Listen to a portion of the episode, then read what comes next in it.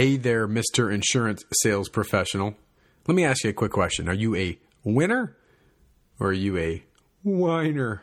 Hey, this is Brent Kelly, founder of Empowering Sales, and I have a question for you. Are you a winner or are you a whiner?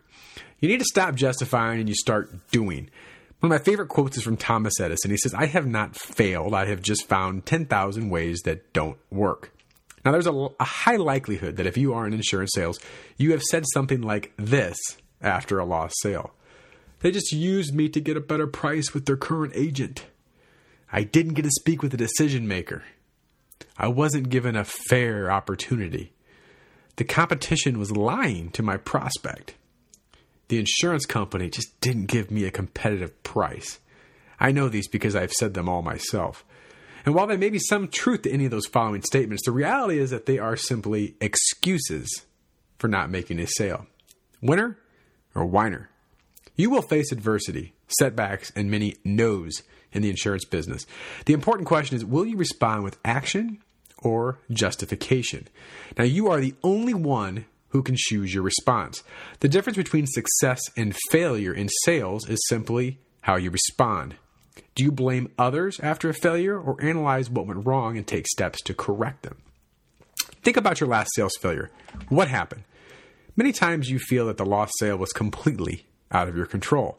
It's easy to play, to play the blame game. And although there are some circumstances that are out of your control, at the end of the day, the blame ultimately lies with you.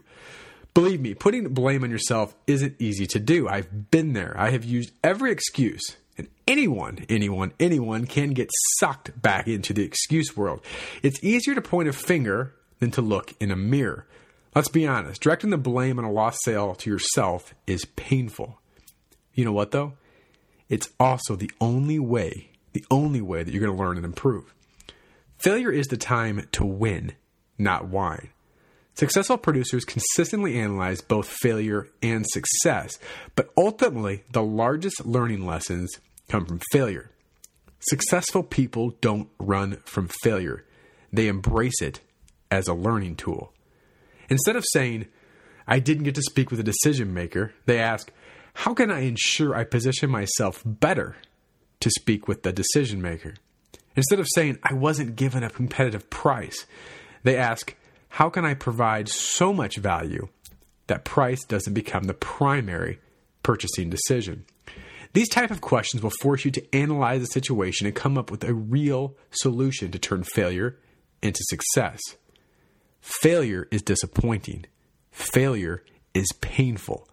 Failure can and will knock you down. The vital question is will you get up, address it, and take action? Or will you blame others and run away?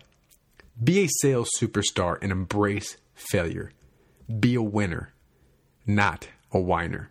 Hey, this is Brent Kelly again. You can find me at www.empoweringsales.com. My goal, my mission is to enlighten, enrich, and empower sales professional. All the best in your success.